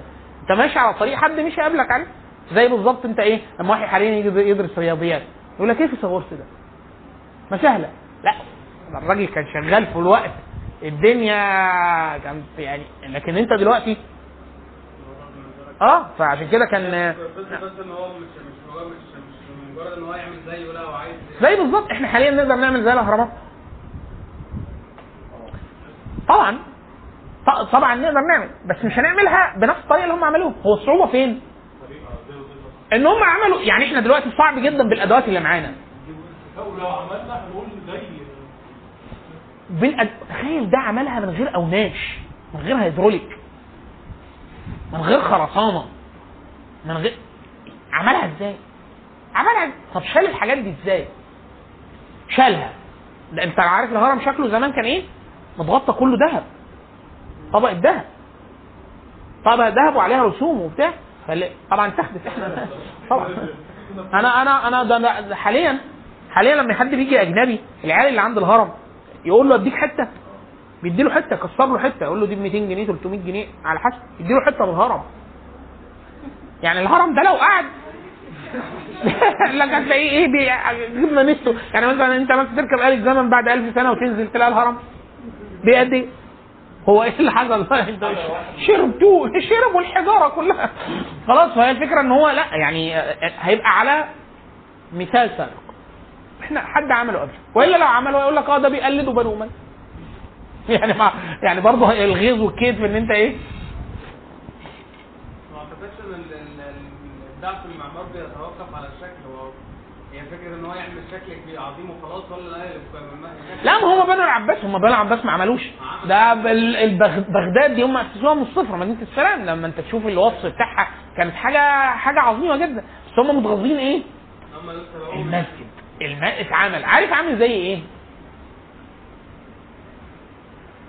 شوف مسجد الفتح في رمسيس، مسجد الفتح خد عشرين سنه يمكن بيتبني ولا حاجه، مسجد النور قباب وبتاع، قارنوا ب مسجد القلعه مسجد محمد علي. محمد علي معمول على اربع اعمده يمكن ولا حاجه زي كده، وابن في قارن لا ده احسن من ده. اما تشوف ده السلطان حسن الرفاعي عايزين كانوا يعملوا ده، الرفاعي ده اتعمل ايام العثمانيين ايام الاسره العلويه هنا في مصر، مش عارفين يعملوا حاجه زي زي حاجه اتعملت في ايام المماليك. طب ده مش معمول بخرسانه، ده حجر وكم دور، خمس ادوار اقامه للطلبه جوه السلطان حسن ده ايام المماليك. فلا السلطان حسن أه حاجه وهكذا. يعني هي الفكره في ممكن يكون بقى لما في علم عند الامويين عملوا بيه. لا لا لا لا ما هو ان, إن انت لا اي علم هيتراكم هيتراكم زي الام الفراعنه. احنا فعلا مش عارفين بدقه هم عملوا ده ازاي بس نقدر نعمله بادوات ثانيه. يعني انت حاليا دلوقتي تقدر تعمل تمثال الشمس تيجي على وشه في عيد ميلاده اكيد تقدر تعمل، لان انت عندك ضبط حاسوبي تقدر تعمل ده. بس ساعتها هو مش الصعوبه ان انت تعملها دلوقتي، هو عملها ازاي ساعتها؟ هو مش صعب مش صعب خلاص. طيب الوليد بنقول برضو المعمار ده المميزات فتح بلاد ما وراء النهر بدايه غزو الاندلس خلاص. ثم المسلمين اول ما الامر استتب ليهم بداوا ايه هيبدا في كلام على ان احنا عايزين نعبر الى الجزيره. الجميل ايه ان المسلمين كانوا بعتوا بعض العيون والجواسيس وبتاع، عرفوا ان في في مشاكل داخليه فممكن يستعان بيهم ضد بعض الملوك على بعض.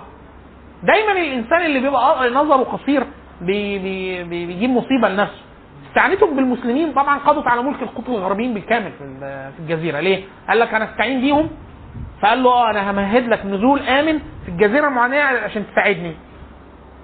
طبعا هو ما نزلش ساعده بس ده ساعده وخد البلد كلها. اه دايما المستعين المستعين يقول لك كالمستعين كالمستجير من الرمضاء بالله. طيب الوليد استمرت خلافته تقريبا من من ستة وثمانين ل ستة وتسعين عشر عشر سنوات. ده مجمل المجمل المجمل الاحداث اللي فيها. سليمان بن عبد الملك مبايع معاه في نفس البيعه اخوه بعد وفاه الوليد طبعا في البيعه سليمان كده. سليمان هيجي يشوف بيعه جديده بالاثنين. طبعا بنو اميه كان مما احدثوه البيعه للاثنين الاثنين، فبيبايعوا ايه لخليفتين ورا بعض عشان منعا للاقتتال داخل الاسره. هم ليهم غرض هدف يعني، لكن هذا اللي حاصل. سليمان تولى شاب، يعني هو تقريبا كان حاجه ثلاثين سنه حاجه و30 سنه خلاص، وقعد تقريبا ثلاث سنين ما طولش يعني.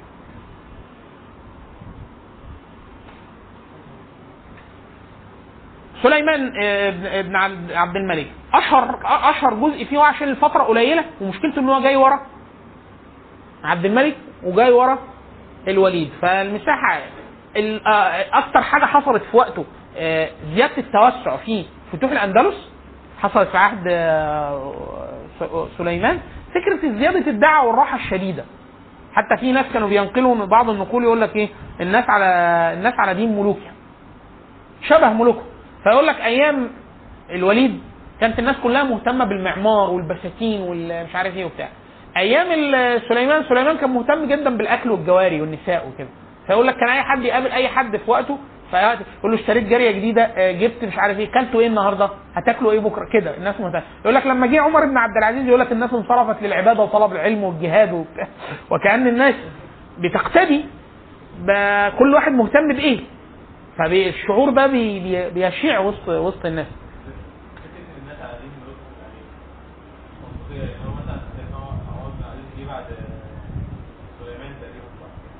اه دي مباشره بعده. بص يا مولانا، فكره التغير الناس طبعا ما بتتغيرش من يوم وليله، لكن لما الناس انا رئيس المصلحه رئيس مصلحه هتقول ان انا رئيس مصلحه حكوميه. لو انا راجل بدي متاخر في المصلحه ومتساهل في الفلوس ومبشتغلش قوي، الناس هيقول لك يا عم لما الراجل كده. لو انا انا باجي تخيل باجي قبل معادي ومواعيدي مظبوطه وبسهر في الشغل زياده عن الساعات المعتمده وما باخدش اي فلوس خارجه من بره، و...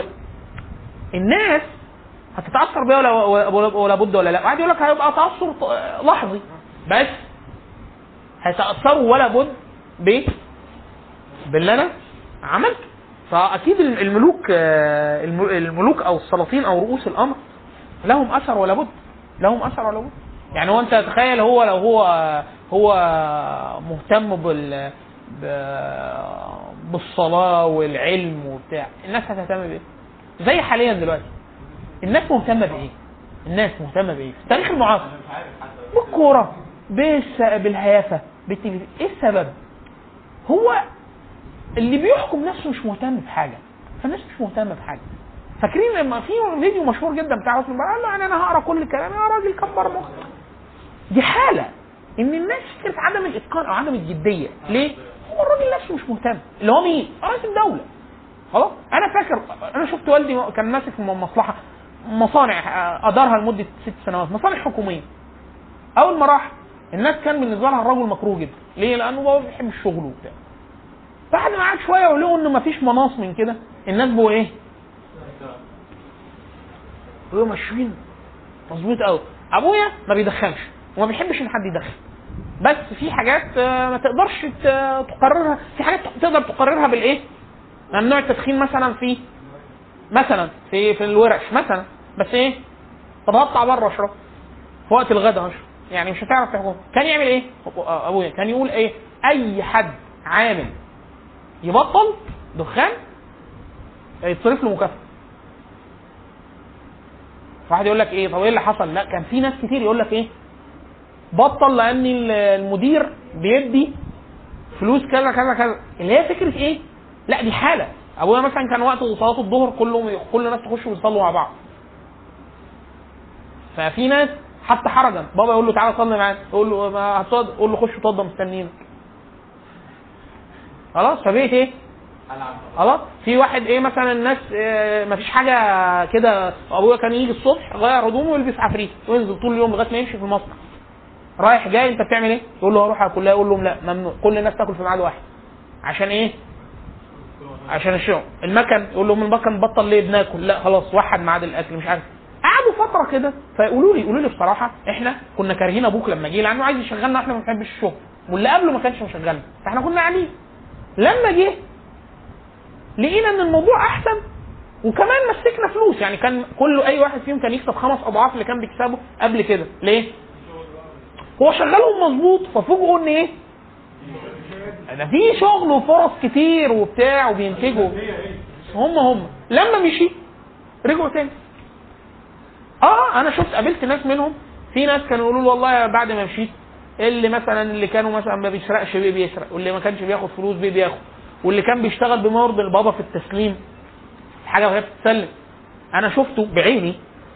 لو حد هنا اشتغل في اي حاجه فيها حدايد وبويات وبتاع يعرف ان الصواميل والورد والبتاع دي بتتباع بالكيلو او بالطن، فكانوا يجيبوا عدد كذا طن صاموله طن مسمار طن ورده.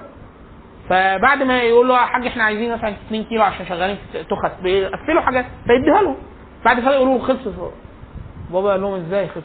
قالوا له ما في حاجات اه انت عارف حاجات اه بايظه ما بتبقاش شغاله فده فائد. قال لهم اه يعني ده هدر؟ قال لهم قال لهم لا لا سهل. طب ايه ما يديش اي حد ايه؟ مفيش حد ياخد مسمار واحد صاموله واحده، يجيب صبيه شغالين في المصنع عيال صغيره بتاخد اجر باليوم، يديله كيس يقول له عد، يعني يجيب مسمار ويحط فيه ورده ويلبس فيه صاموله، لبست يبقى سليم يحطها ويعد الكيلو عدده كذا. فبالعدد اللي انت هتشتغل كام تخته؟ مئتين تخته دول فيهم ألف وخمسمية بتاع بتاخدهم بالوحده، والهدر ياخده ويحطه ويرجعه يقول له ده تالف واديني مكانه سليم. هم يقول لك ايه؟ يقول لك ايه هو ده؟ طبعا هم كانوا بيسرقوا بياخدوا الحاجات دي يقول لك هدر هدر هدر. هو عدهم عليه كان يقول لك ده بيعد علينا الورد بيعد علينا الصواميل. هو عمل كده لما بقى مشي لا طبعا محدش بيعمل كده لانه كان بيقسمها بالكياس وبيكتب عليها. انا كنت شفته بعيني هو بيكتب، هو مدير يعني مش المفروض ما يعملش كده، يعني يكتب بايده يكتب كده مئتين مسمار آه تلتمية م... يقول له انت عايز كام؟ خمسين مقسمهم ايه عشان ما يبقاش في هدر. انت عايز ايه؟ خمسين يكتب اكتب الوسطى كذا كذا انت فاهم. فلا اللي بيحكم اللي بيحكم او بيملك الناس او بيسوس الناس لا بيؤثر في طبع الناس ولا بد ولا بد. ده مش معناه ان هو بيغير تغيير تام في طبيعتهم البشريه.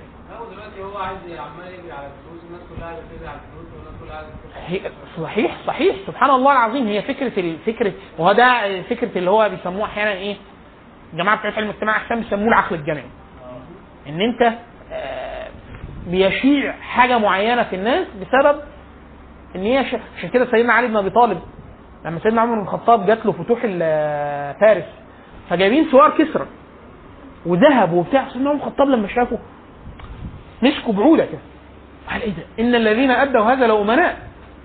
في واحد يشوف ده عربي جلف مش لاقي ياكل ولا يشرب ويؤدي هذا الذهب كله ومعلوش رقيب، ده اتقال كل واحد غني شيء يحطه في الغناء عشان تقسم ما بين المسلمين بالسويه. طب ناخده لنفسه خلاص بس الديانه وبتاع. وعمر فقال له ايه سيدنا علي؟ قال له راوك عففت تعفوا، ولو رأيت رأي رأوك رتعت لرتعوا. عشان كده احنا دلوقتي انت فعلا بتمثل ايه، ان ان الحاجه اه الناس بتتاثر، ولا بد ولا بد ولا بد لكن مش تمام. احنا بقى في الاخر برضو بشر، بس طبعا صلاح الراس بيصلح كثير جدا من الناس. الناس ايام الملك فاروق مش هم، مش نفس الناس ايام عبد الناصر. عبد الناصر هم هم بس ايه، بس كل واحد بيجي ايه زي ايام السادات. الناس ايه عايزين يروحوا، كل الناس عايزه تاخد تروح اعاره عشان يجيب فلوس، عشان يجيب مروحه، عشان يجيب فيديو، عشان يجيب عربيه، عشان يجيب. هو الراجل بيفكر بس يقول لك انا اللي مش هيختني في وقتي، مش هيختني، انا عايز الناس. هو الراجل بيفكر ان ده التحقق، ده التحقق الذاتي عبر التاريخ، ان انت تتحقق يبقى معاك ايه. اه احنا كل اجيال ابهاتنا تاثروا جدا بده، ان انت نفسك ايه اشتري مروحه. احنا اجيالنا طلعت مرفهه، فدي اساسيات بالنسبه لنا اصلا، اساسيات. ده احنا عايزين ترفيه ترفيه ترفيه دلوقتي خلاص، وهكذا وهكذا. عشان كده لما لما الناس تغير عليهم النظام قال لك لا ده مش حلو، بالرغم انه قد يكون اهدى سبيل ليهم، لكن قال لك لا ده مش حلو. ليه مش حلو؟ لان تتغير نمط اللي انا اعتدته. عشان كده سيدنا عمر بن عبد العزيز في احد العبارات قال يعني انه وعالج امرا قد شب عليه الصغير وشاب عليه الكبير. الناس الناس كانها عايزه تطفطهم تمام، واجلهم اللي يفقمهم قالهم اخليهم يجي لهم جفاف الله سبحانه، واخذناهم بالبأساء والضراء لعلهم يضرعون. طيب فسلمان في ثلاث سنوات او ثلاث سنوات القصور اللي هم قعدهم فيه ومات شاب، ومات يعني مرض، ومرض يعني غير متوقع في سنه، ومات صغير حاجه و30 سنه. حتى هو احد جواريه بتقص عليه، بتقص عنه يعني، بتقول لبسته وبتاع، واول ما بص في المرايه فاعجب بنفسه. في في الرحله اللي عاد منها مات، فبص قال يعني انا الخليفه الشاب. تخيل شاب سنه حاجه و30 سنه بيحكم الارض، بيحكم من الاندلس للسند، من بلاد ما وراء النهر لليمن، بيحكمها هو لوحده. فسبحان الله العظيم يعني. والدنيا يعني القصيدة بتاعت الأندلسي كان بيقول فيها إيه، بيقول لا المستهى أول في الأبيات، أول حاجة في الأبيات لا أول بيت اللي هو بيقول اللي هو الشطر الثاني، من سره زمن سأته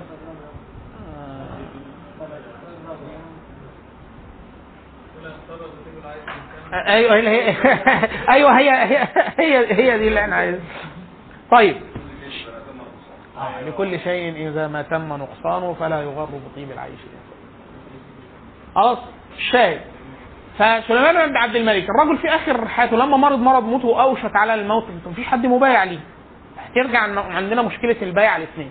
فالرجل عزم ان يولي مسلمة بن عبد الملك اللي هو اخوه ويزيد في كذا واحد من البيت الاموي. فهنا بقى ملاحظه مهمه جدا، رجاء بن حيوة.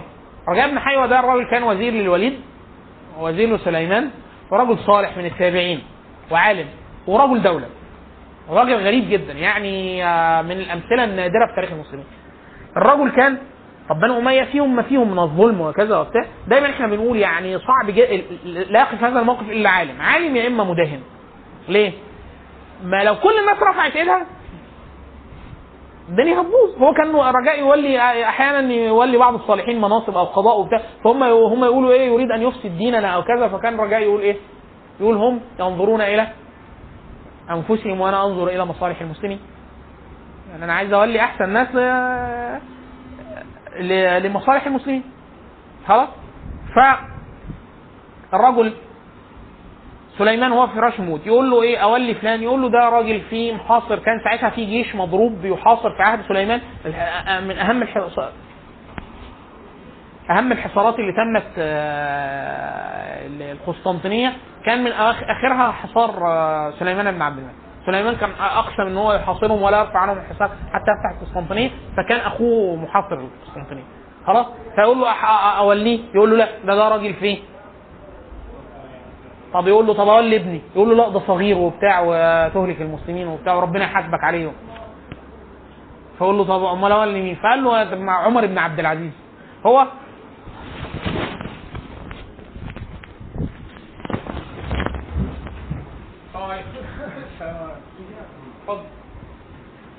فعمر سيدنا عمر بن عبد العزيز كان يقول لي يسأل يقول لي يقول له رجاء يقول له اياك لانه كان جوز اخته، يقول له اياك لو يعني استشارك ان انت توليني لانه كان كاره كاره الولايه والسلطه سيدنا عمر بن عبد العزيز وكده.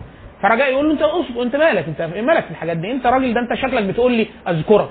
وكان راجل صلب جدا رجاء بن حيوة، فكان يقول له عبد العزيز ده انت تلاقيك بتقول لي كده عشان افهم ان انت مالكش مش عايز حاجه في المول، فقول له. فيسكته وهو يبطن في في نفسه انه س يعني يشير بيه على سليمان. فقعد الرجل بتاع فقال له ايه؟ قال له والله عمر بن عبد العزيز هو ده رجل صالح وبتاع وقريبك، وهو كان يحبه جدا، كان مقرب ليه جدا عشان قريبه كان جوز اخته وبتاع، وهم الاثنين كانوا يعني ايه مقربين جدا لبعض. فقال له بس بنو يعني بنو مروان يعني ما قال عبد الملك ينفره لانه ده ابن عبد العزيز كده هينقل الملك. فقال له لا لا لا انت تكتب يزيد بن عبد الملك في البيعه فيبايعوا لايه؟ لعمر ويزيد. فالناس هيقول لك خلاص هيقعد هيحكم كام سنه بس هيمشي وهيجي يزيد، فالامور تعود لنصابها. فخلاه كتب كتاب بهذا سليمان رحمه الله، لانه يعني دي فعلا من حسناته. قال يعني والله لاعقدن عقدا ليس للشيطان فيه نصيب، حاجه كده ايه لا لقرابه ولا لكذا، لانه رجل صالح فعلا وبتاع. وهو كان دائما دائما سليمان لما يجي يعمل حاجه يقول له يجيب عمر بن عبد العزيز يقول له ان كان الامر ان كان ان كان الامر لك فما تفعل، يقول ان كان لي كنت فعلت كذا كذا، فيقول له لا ده ما يصلحش مع المسلمين وبتاع. مره جاب له واحد، مسك واحد من الخوارج، فجاب عمر بن عبد العزيز جابه قال له عشان انت بتقول احنا بنقتل الناس بالظلم وبتاع، قول له ما تقول فيها وفي ابي، ابوه ده اللي هو عم عمر بن عبد العزيز عبد الملك. قال له ايه؟ قال له فاسق ابن فاسق. قال له نعمل فيه ايه؟ قول لي انت بقى. قال له لو انت مكاني قال تسبه كما سبك وتسب اباها كما سب اباك. مش واحد شتمك انت وابوك اشتمه هو ابوه كده خلاص، سب ينفع تسب، واحد شتمك تروح للقاضي اشتمه اشتمه بامه زي ما شتمنا بامي والا لا طبعا خلاص. فالشاهد ايه؟ قال له تسبه كما سبك وتسب تسب اباها كما سب اباك. فقال له فقط قال له فقط طبعا امر به فضربت عنقه. هو كانوا بيقتلوا اي حد يتعرض ليهم بالكلام او بالسب او الشتم او كذا. فكان دايما يقول له ان كان لي الامر ما فعلت كذا كذا كذا كذا. وهو كان كاره جدا لسليمان، كاره هو عمر بن عبد العزيز كانوا كارهين للحجاج، فكان عايز سليمان ان يعزل الحجاج ان ادركه. وطبعا هو مات في خلاف دخول الوليد، فقام سليمان بعزل كل رجال الحجاج، واستكمل بعد ذلك عمر بن عبد العزيز. هم الاثنين كانوا كارهين لده. حتى من نوادر سليمان بن عبد الملك ان هو دخل عليه واحد كان عامل للحجاج بن يوسف، فقال له ايه؟ قال له اه ما فعل يعني فعلت بك صحبتك للحجاج وكذا، واين الحجاج الان؟ اتراه وصل الى قعر النار ام ما زال يهوي فيها؟ سليمان. فالراجل ايه؟ حتى ده الراجل رد عليه رد في كتاب مشهور جدا اسمه الاجوبه المسكته، اللي هو واحد اللي هو حاليا بيسموه قصف الجبهه رد عليه رد. الراجل بيقول له ايه؟ بيقول له ايه؟ هو من أم... من اصحاب الحجاج، بيقول له الحجاج دلوقتي يكون وصل قعر النار ولا لسه بيهوي في النار؟ عايز يقول له يعني ايه؟ يبكته. فقال له ايه؟ قال له والله يبعث الحجاج يوم القيامه بين ابيك واخيك فضعه حيث شئت يعني اللي ولاه ابوك واخوك الوليد وعبد الملك فهو يبعث بينهم وضعه عايز تحطه في النار في القعر حطه، عايز تحطه بيهوي حطه.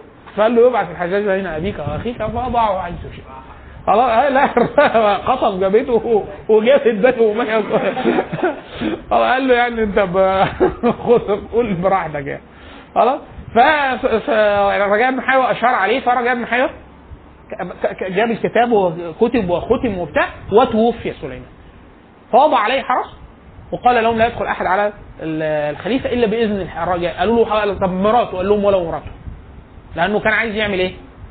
فجمع بيع البيت الاموي وقال لهم ايه؟ تبايعوا على الخليفه. قالوا لهم الخليفه؟ قال لهم كويس وبخير وزي الفل مش مش بخير وبخير، وكان مات الخليفه بس كان كتب الكتاب وختم فعلا في حياته. فقال لهم تبايعوا الإمام في الكتاب. قالوا له طب نقرأ الكتاب. قالوا لا تبايعوا اللي في كده. قالوا له خلاص بايعنا. وقال لهم خلاص انفضوا فضوه. بعد شوية راح استوسخ من الأمور ومراسم الدفن ووزع حرس في كل القصر ووزع حرس على المجلس وجابهم تاني قال له تبايعوا. قال له وأيضا احنا لسه مبايعين. قال لهم لا تبايعوا تاني. قالوا بايع بايعنا. فعقد عليهم البيعة فقال إن صاحبكم قد مات. فاسترجعوا تعالوا طب ولا مين؟ قال لهم تسمعوا دلوقتي افتح البتاع. قال لهم ها الخاتم ختم ختم ختم الخليفة خلاص تمام او بتاع ايه قرأ. كان مين اللي بيقابله؟ عمر بن عبد العزيز وهشام بن عبد الملك. عمر بن عبد العزيز يقول له اياك لو سماني اصرف عني. يقول له انت ما انت راجل اه يعني تتدخل فيما لو يعنيك وبتاع مش عارف ايه. يرد عليه رد وهو يضمر انه سيوليه. وهشام بن عبد الملك كان نفسه يولى والتاني يقول له مالك هذا ده امر الخلفاء. يقول له لو كان لي قول لي بس لو كان لي الامر اجزلت لك العطاء وبتاع. يقول له برضه ما تتدخلش فيما يعني. فهشام بن عبد الملك كان من املك يعني من من اطلب الناس في البيت الاموي وكان المفروض يعني ممكن الخلافه تروح له فعلا وهي قد آلت اليه بعد يزيد على طول يعني بعد الاثنين دول جه هشام بن عبد الملك فقال له ايه. فلما بلغ الامر انه قد يعني قد امر بالبيعه بالخلافه لعمر بن عبد العزيز فقام له هشام قال لا والله لن. فالرجاء قال اجلس والا ضربت عنقك. هو جايب له حرس حرس الخلافه. فقال له لا انت تبايع للي بايع عليه الناس واللي قايله الخليفه واللي انتوا بايعتوا عليه مرتين. فجلس. ثم من بعد يزيد فايه هدأوا وقالوا ايه نبايع ما دام ايه يزيد بعد هشام بن عبد الملك. فعقدت له البيعه ثم اخرجه للناس. سن عمر بن عبد العزيز اول ما يعني طلع المنبر قال يعني ايه حمد الله عز وجل واثنى عليه ثم قال اني ارد اليكم البيعه. يعني ايه البيعه متروكه للامه يعني انا انتم انتم يعني دي بيعه غصب عنكم. ده الخليفه اللي اللي, اللي استخلفني يعني. اما انتم فلم تبايعوا فالامر مردود. فاقره الناس على هذه البيعه. هو استهل عصره بهذا. سيدنا عمر بن عبد العزيز من من مميزاته انه استهل امره به. واحد انه رد البيعه للناس. اثنين حتى انه لما عاد من الدفن بس اول ما دفن سليمان اما لما عاد لما اوتي له بال بركائب اللي هو الموكب يعني قال لا لم يركب لم يركب. وازال كل طبعا اي حد من الولاة اي حد اشتغل مع الحجاج عزله. وعزل خالد اللي هو السياف قال اللهم اني وضعت لك سيف خالد فلا ترفعه بعد اليوم حتى نسي ذكره. الرجل اللي هو كان سياف بن أمية عشان عشان الدماء التي ارقوها. طبعا عمر بن عبد العزيز خلافته كانت مجرد سنتين بس ولكن السنتين دول يعني الحمد لله يعني ان هم جه ليه واحد حتى تعلم الامه ان الخلافه ممكنه أن الخلافة ممكنة وأنها ليست حقبة ومضى وأنه ليس هيكل واندسخ بل هي وظيفة عن تؤديها الأمة نيابة عن رسول الله إذا قام بها قائم قامت. فعاد يقول لك طب الناس فسدت. يقول لك آه بعد أن ملئت الأرض عدل بعد أن ملئت الأرض جورا وظلما وسفكا للدماء أعادها خلافة قد شهد بها له بذلك أهل العلم. عشان كده الناس لما تسامعت بعمر بن عبد العزيز طب ما هو من بني أمية وهو امير المدينه في عهد الوليد يعني ما الراجل من جوه البيت لما تسامعوا بسلوكه في رد البيعه للناس ورد المظالم ورد مش عارف ايه لما فالناس اقر قالت ان هذا الرجل هو خليفه راشد. بل من المواقف اللطيفه جدا ان دخل رجل على هشام بن عبد الملك او يزيد يزيد اللي جه بعد عمر بن عبد العزيز على طول وقال له عبد الله الخليفه ليه مساله. فقال له قال له ان عبد الملك بن مروان قد اقطع جدي ارضا اداها له كده من ارض المسلمين اداها له بس اداها له كده. ثم جاء الوليد فاقره على الارض. ثم جاء عمر بن عبد العزيز رحمه الله فنزع منه الارض. فيقول المساله ايه مسالتك؟ فيقول ان تعيد لي الارض. فيقول اعد علي مسالتك قولها تاني. فيقول ان عبد الملك بن مروان قد اقطع جدي ارضا كده وما يقول ما يترحمش عليه ويقول وجاء فأقره الوليد أقر أبي على الأرض. ثم جاء عمر بن عبد العزيز رحمه الله فتقول تذكر من أقطع جدك لك الارض ولا تترحم عليه، واذا ذكرت من اخل. بس الناس مجبوله من داخلها على احقاق الحق وابطال الباطل. قال لا والله لا امضي الا ما امضاه عمر بن عبد العزيز. ما دام انت مش بتترحم عليه لا انا ما اداليش. عمر بن عبد العزيز دخل عليه احد ابناء البيت الاموي وقال له انا مختلف مع فلان في ارضه وبتاع مش عارف ايه مساله، فيقضي الجهل ده. المفروض القضيه عمر قال له لا وريني اصلا الارض الوثيقه بتاعتها مين اداها لها، فقال له لا دي ورث، قال له اشوف، فشاف لان عبد الملك والوليد اقروها هي ليست من حقه فنزعها منه، فخرج يبكي ويقول له الوزراء بتوع عمر قال طب يا اخوانا، يقول له رجاء، يقول له يا رجاء قاعد على الارض واعفيه من المساله خلاص ما يحكمش بينه بس هات الارض انا هتصالح مع الراجل، يقول لا وخدها منه. فهو واحد بهذا السلوك هو عمر بن عبد العزيز. هو دي الفكره ان هو قد اعلن ان الخلافه ممكن ينفع انه ان يقوم امير المؤمنين او حاكم المسلمين بان يخلف النبي صلى الله عليه وسلم في ايه في فلسفه الحكم، والا عمر بن عبد العزيز حكم سنتين بيحكم من الاندلس للسند ومن ارمينيا واذربيجان لليمن لغايه بلاد الحبش في شمال افريقيا وجنوب مصر، هيلحق ايه؟ ايه العدل اللي هينشره في سنتين؟ عشان يقول يعني قعد اول ثلاث اربع شهور بيبعت رسائل، بعد كده الناس مارسوا ست شهور صراع فين بقى؟ ده الارض ملئت جو اعلان فلسفه الحكم المختلفه. عشان كده هو اول ما تولى الخلافه عمر بن عبد العزيز ارسل لسليمان، ارسل لسالم ابن عبد سالم ابن عبد ابن عبد الله بن عمر حفيد عمر بن الخطاب، قال له اني عزمت ان اسير ان اسير في الناس بسيره عمر بن الخطاب فارسل لي رسائله واقضيته، تجيب الرسائل والاقضيه واحكام عمر بن الخطاب. فسيدنا سالم بعت له رساله لطيفه جدا قال له يعني جزاك الله خيرا ومدك بعوني ومددي وكذا، ولكن ليس لك رجال عمر، لان عمر ما كانش بيحكم لوحده، ده عمر كان صحابي هنا هنا عبد الله بن عباس وهنا سعد بن ابي وقاص وهنا خالد بن الوليد، فمن اين لك رجال عمر؟ لكن بص اعلان فلسفه الحكم ان هو ايه؟ انا هسير في الناس بسيره عمر بن الخطاب. سيره عمر بن الخطاب ايه السيره؟ في الملبس في الماكل في المشرب، حتى الشعراء كانوا يدخلوا على الخلفاء فيمدحون فيعطوهم من مال المسلمين، خلاص عمر بن عبد العزيز منع الناس تدخل عليه، حتى يقال ان هو الحج الفرس ده وجرير وكلها اجتمعت على باب عمر بن عبد العزيز، ورجاء بن حيوة يقول يقول له الشعراء في الباب يقول من بالباب؟ يقول الفرس ده يقول اليس الذي قال كذا كذا كذا كلام اما فيه فحش او فيه تعدي او بتاع، فيقول لا والله لا يدخل عليه ابدا، يقولون مش عارف لغايه ما في الاخر احتال على دخل عليه جرير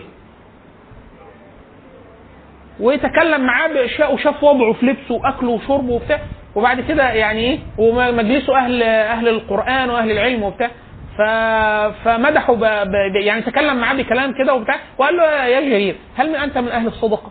قال له لا. طب من اهل الذكاء؟ لا. طب انا مش عارف ايه طب اي حاجه عشان ينفع يديله مال من بين المسلمين، قال له والله لا يعني لا اراك مستحق لاي شيء من من مال المسلمين ما اقدرش اديك، ولكن رفع حصيره كان قاعد عليها وشال مجلس الملك كان يقعد يقعد على على حصيره، راح ايه اداله دراهم او دنانير معدوده عشرة ولا حاجه، قال له دي من فلوسي يعني انا كنت شايلهم من المرتب خدهم ولو عايزهم خدهم خدهم ولو ما خدتهمش احسن لانه عايزهم يعني بتاع، فقال له لا يعني انا خدهم خدهم بركه يعني من بتاع، وهو بعد كده قال لهم يعني ايه قال لهم يعني اهم هذا الرجل فيقرب اهل القران ويبعد اهل الشعر وكذا وبتاع، فقال لهم يعني يقاسوا منه ومدحوا بشعر طويل مشهور لجرير في عمر بن عبد العزيز بسبب ايه؟ قال لهم راجل مظبوط يعني يعني هو، ولكن لم يستمر، بل اغلب الظن بل الراجح انه قد سم. هو طبعا يعني في حد من اولاده مات في حياته بل اقرب برضه الراجح ان هو سم، برضه كان هو شاب صالح وعلى ديانه وكذا، وفي حد من اولاده بقي وخرج في الخروجات الاخيره يعني بعد عمر بن عبد العزيز حد من اولاده الصغار جدا عاش اللي هو عبد الله مع ابن عمر بن عبد العزيز خرج على مروان بن محمد واجتمع عليه عدد من الناس برضه، ولم يعبأ به في اول الامر مروان بن محمد اللي هو الاخير، لكن في وجد الامر استفحل يعني وقرت له العراق وبتاع فقال لك لا وقاتله يعني وانتصر عليه يعني. لكن لم يتولى احد من من بيت عمر بن عبد العزيز ولم يغير البيعه، عمر بن عبد كان ممكن في خلفاء بيعملوا كده لم يغير البيعة، فقالت الخلافة ليزيد ابن عبد الملك هتوقف عند يزيد بن عبد الملك نستكمل المره الجايه ان شاء الله، ننتهي من الخلافه الامويه وندخل في الخلافه العباسيه، لان بقيه الخلفاء المتبقين مفيش حد فيهم يعني متماسك قوي. لا لا متماسك قوي غير هشام بن عبد الملك. هشام لا هشام يعني لا يتقال فيه كلام. ثم ننطلق لتشكل الخلافه العباسيه وبدء الخلافه العباسيه، بل ممكن هنتكلم على اول اربع خلفاء عباسيين يمكن، لانه اول خليفه هو برضو اول خليفه ما عادش كتير، الخليفه الجوهري ابو جعفر هو و وممكن حد او واحد او اثنين من ولاد ابو جعفر. سبحانك اللهم وبحمدك، اشهد ان لا اله الا انت. هو الذي بعث في الأميين رسولا منهم يتلو عليهم آياته ويزكيهم ويعلمهم الكتاب والحكمة وإن كانوا من قبل لفي ضلال مبين.